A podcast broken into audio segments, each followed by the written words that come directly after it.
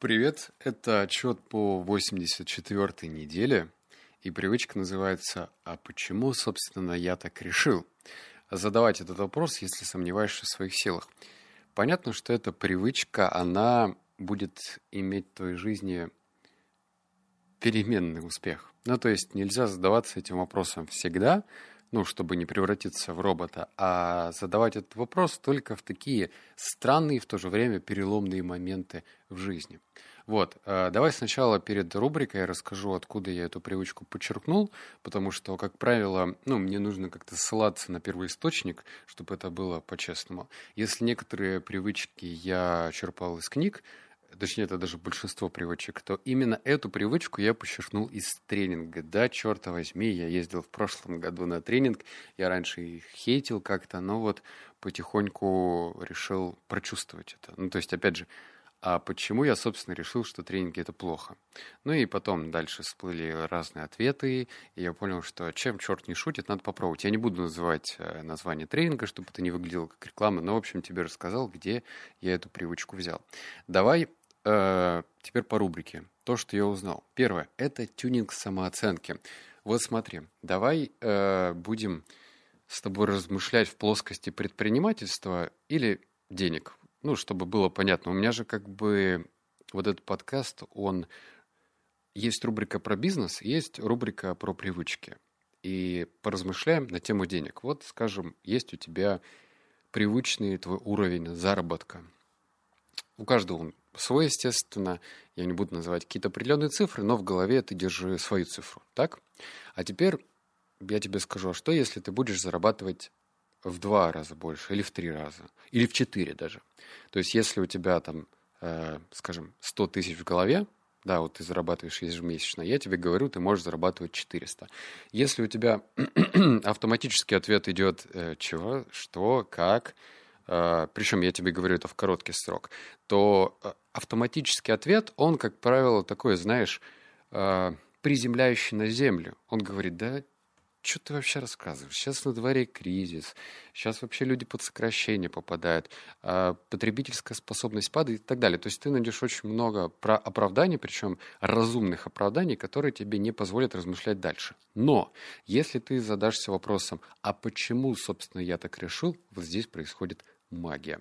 Второе, что узнал. Большую часть жизни мы проводим на, автопи- на автопилоте, а значит, едем по жизни, редко хватая штурвал. Э, давай прямую аналогию э, проведу. Вот, например, э, самолеты, вот если ты знал и не знал, рассказываю, они, как бы пилоты самолетов, они в, в основном выполняют роль только на взлете и на посадке. А сам процесс, когда мы летим из точки А в точку Б, например, вот я из Новосибирска лечу в Москву, они не держатся все время за штурвал. То есть, я не знаю, они, видимо, как-то задают координаты, либо выстраивают вот эти координаты, а потом отпускают руль, и самолет летит на автопилоте. И то же самое, давай проведем аналогию теперь в жизни. Вот э, мы же не можем активно мыслить каждый раз. Э, ну, то есть что я буду делать сейчас, а что я буду делать потом. Мозг э, находит интересные и легкие для нас паттерны, и мы, например, просто либо, э, не знаю, грезим своими мыслями, вот давай если ты за рулем, например, то ты можешь э, вспомнить, что когда ты только садился за руль, то для тебя это казалось чем-то катастрофически сложным. Типа, как вообще можно одновременно рулить, смотреть боковые зеркала, э, смотреть, чтобы тебя никто не подрезал, ты никого не подрезал. Ну, в общем, много разных мыслей, а через некоторое время естественно, разные. У кого-то там два месяца, у кого-то год. Ты чувствуешь себя вполне уверенно и уже двигаешься на автопилоте. То есть ты можешь даже через 15 минут не заметить, что ты уже ну, проехал какую-то там часть дороги и вообще где, где то был, да, то есть ты движешься на автопилоте. И вот этот вопрос, а почему, собственно, я так решил, помогает тебе избавиться от этого автопилота, потому что автопилот может тебя привести в неправильную точку. Если перевести на диалог денег, ну, точнее, формулировку денег, да, то как ты... Автопилот может тебя привести не к 400 тысяч, а, например, даже к минусу. Вот зарабатываешь что, он приводит тебя к 80 тысяч, потому что у тебя там негативное мышление и так далее. Или может автопилот тебя привести в сторону 300 тысяч или 200. Ну, в общем, автопилот большую часть жизни мы движемся на автопилоте. Третье, что я узнал, простой вопрос может привести к интересному, но предсказуемому ответу. Что значит к интересному? Интересному – это потому, что э, если ты в своей жизни не задавался вопросом, ну, давай, э, опять же, к вопросу денег, а можешь ли ты зарабатывать больше, и при этом еще вопрос, допустим, из спорта, вот, скажем, ты ходишь частенько в спортзал, и у тебя есть какие-то свои показатели, и тут я говорю, а вот вдруг ты будешь поднимать там в два раза больше – да, и э, ответ может быть на деньги, типа, да, что это, я как бы вот уже на протяжении трех лет зарабатываю столько же, с чего я должен зарабатывать больше. Это первый ответ, да. По спорту то же самое. Как я могу поднимать больше, если у меня там, я тренируюсь каждый день вот э, на пределе своих сил, у меня там есть ограничения по мышечной массе, ну, в общем, ты тоже, опять же, найдешь много себе отговорок, правильно? Но Интересный ответ может тебя привести к стратегии. То есть ты можешь продумать, так, если мне нужно зарабатывать больше, то я должен что-то делать иначе. То есть не продолжать делать то, что я сейчас делаю, а делать что-то иначе. Вопрос, что иначе, да, и вот тут уже полет мышления начинает тебя вести в какие-то интересные дороги. То есть ты начинаешь потихонечку переходить в плоскость размышления. Без вопроса к размышлению не прийти. То есть если тебя все устраивает, и ты не задаешься этим вопросом, то как же ты начнешь на эту тему а, размышлять. А по поводу того, что ответ еще становится предсказуемым, ну, например, а, ну вот я говорю, что ты можешь зарабатывать там, в 4-5 раз больше. Ты говоришь, нет. Ну как это? Это нереально в 5 раз. Если там на 20% я могу представить, на 40%, но не в 5 раз, не на 500%, да? И вот э, предсказуемый ответ сводится к тому, что, а может быть, тебе там в детском садике или в школе говорили, что у тебя не очень там нет талантов или что у тебя нет способности к чему-то, что ты такой среднестатистический обычный ребенок. И вот мы уже, здравствуйте, гипотетически сидим перед психотерапевтом и вот, вот э, работаем с детскими травмами. То есть это э, предсказуемый ответ, то есть все наши ограничения, они обычно аукаются со стороны детского садика, школы, может быть, даже университета, когда наше сознание гибкое, мы впитываем как губка вот эту инфу и почему-то ей верим. Ну и, естественно, взаимодействие с родителями, куда же без этого. Правильное воспитание – это очень сложная штука. То есть я не готов там бить себе в грудь и говорить, что я в этом что-то разбираюсь, что-то знаю. Мои стадии. Момент постановки цели через внутреннее сопротивление. Вообще, правильные цели, они должны вызывать сопротивление какое-то внутреннее. То есть тебе должно быть некомфортно некомфортно от того, что ты вроде как бы понимаешь, что до этой цели можно дотянуться, что она досягаемая, но в то же время а, тебе нужно вырасти. Это вот как, давай, формулировка роста. Вот представь, у тебя дома стоит шкаф большой, наверху спрятанные вкусняшки, конфеты. Стульев нету, и тебе нужно как-то вот дотянуться до конфет, да? А если у тебя рост не позволяет, то ты вроде уже на носочке стал, рукой тянешься, но вот почему-то нет, да? Но в то же время, если ты прям еще чуть-чуть вытянешься, вот прям, или даже в прыжке это сделаешь, то ты дотянешься до этих конфет. Понятно, да? Вот, вот так должна выглядеть э, правильная постановка цели. То есть тебе некомфортно, нелегко, тебе нужно там поднапрячься, но все-таки ты можешь достичь этих конфет. Сладкоежки, ликуйте. А если, допустим, а, ты разместил, или кто-то другой разместил конфеты на высоте трех метров, то тебе, блин, ну, подпрыгивай их сколько угодно, но ты не достанешь, да, тебе только лестницу нужно поставить, стремянку, и тогда, пожалуйста. Ну, в общем, понятно, да, формулировка? А на высоту там 50 метров, ну, уже никак. Поэтому, когда ты ставишь цель, тебе должно быть некомфортно. И вот в момент, когда тебе некомфортно, и ты думаешь, да я вообще-то не смогу, вот здесь пора задавать себе этот вопрос. Дальше. Как развивать? У меня здесь одна рекомендация. Она, наверное, будет понятна больше моей мужской аудитории. А если и девушкам понятно, кстати, у девушки, отпишитесь в комментариях, понятно ли вам. Короче, пацаны больше блин, гендерные какие-то опять сейчас стереотипы будут. Ну да ладно. Короче, пацаны больше предрасположены задротить в разные игры. То есть игра, часто сидеть перед компом, и неважно, какие игры. То есть игр великое множество. Девушки как-то меньше, да, играют. И нужно помнить, что в играх, ну, есть какие-то главные цели, там, убить босса, да, спасти кого-то, стать сильнее на пути и так далее. То вот представь, что ты играешь в игру, где главная задача переубедить себя. То есть не выиграть, а переубедить себя. Я вообще все упрощаю. То есть э, если я тебе скажу, что тебе нужно обыграть себя, то это будет наверное, и невозможно с первого раза. То есть обыграть себя, переиграть свое мышление можно только в процессе.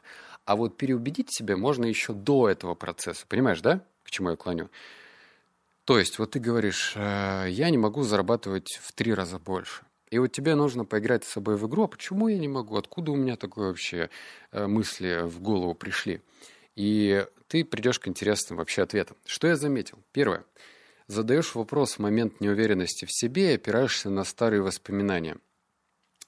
Давай я тебе, а потом расскажу пример с бегом. Что значит на старые воспоминания? Вот опять же с аналогией э, заработком. Ну как ты можешь зарабатывать в три раза больше, если всю свою взрослую рабочую жизнь, да, ты зарабатывал факт меньше. Ну, где-то, может быть, на уровне, где-то меньше, где-то чуть больше, но точно не в три раза. То есть ты опираешься на прошлое. Но это же неправильно. Как можно опираться на прошлое в постановке цели? То есть можно ее использовать как точку А, но не как ориентир. Да, у тебя есть точка старта. Вот давай к, к бегу перейдем. Вот, э, может быть, видел когда-нибудь на спортивных телеканалах, там, значит, бегуны, э, которые бегают вот по этому овалу, да, на стадионе, они размещаются на разных позициях. На первый взгляд кажется, что они в разных точках находятся, но за счет того, что вот этот овал э, обегания, он одинаковый, то это иллюзия.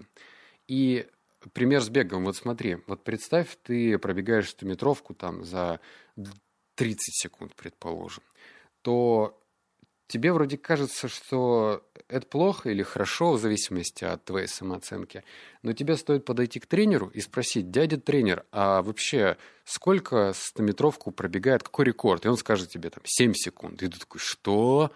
Я пробегаю за 30, там 35, а тут 7.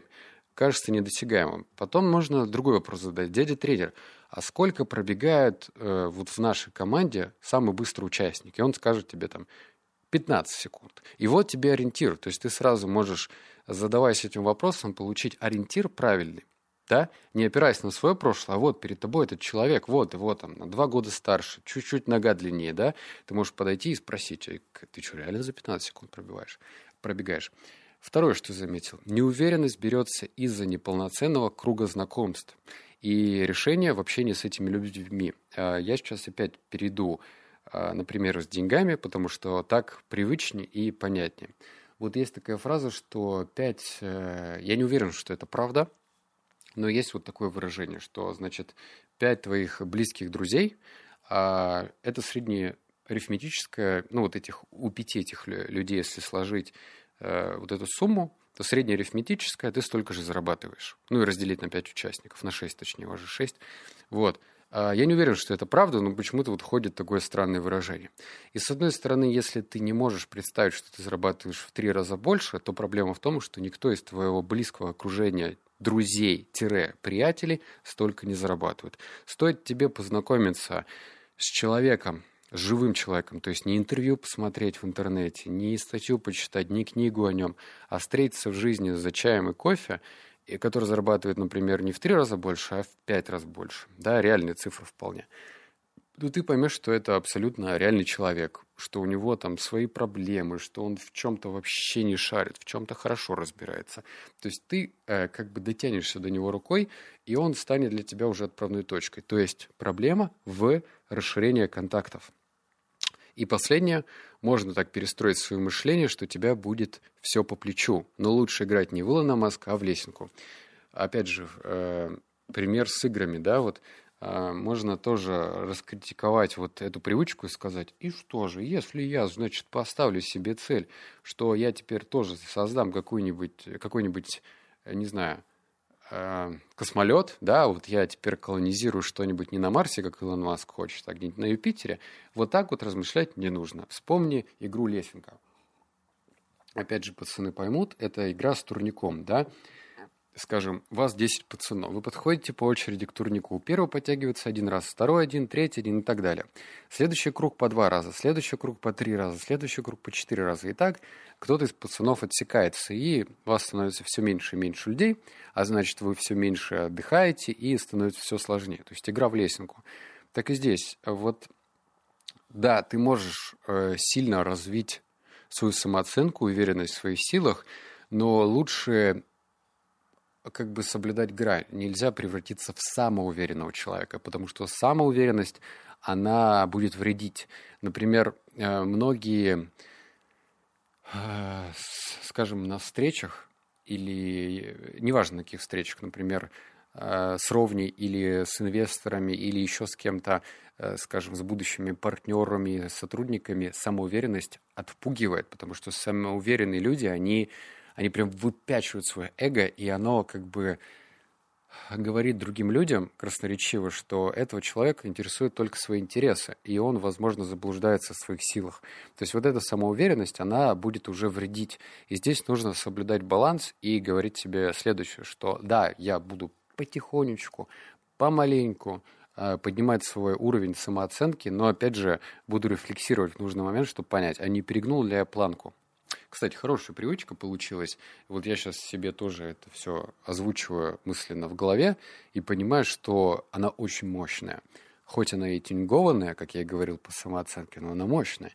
И теперь только от тебя зависит, будешь ли ты внедрять эту привычку. Напиши в комментариях в Телеграме, как тебе привычка, считаешь ли ты, что она имеет место быть в твоей жизни, а если нет, то почему? Интересно послушать, потому что а давай-ка мы с тобой поспорим, а? Все, обнял, поцеловал, заплакал. Услышимся в следующем подкасте. Пока.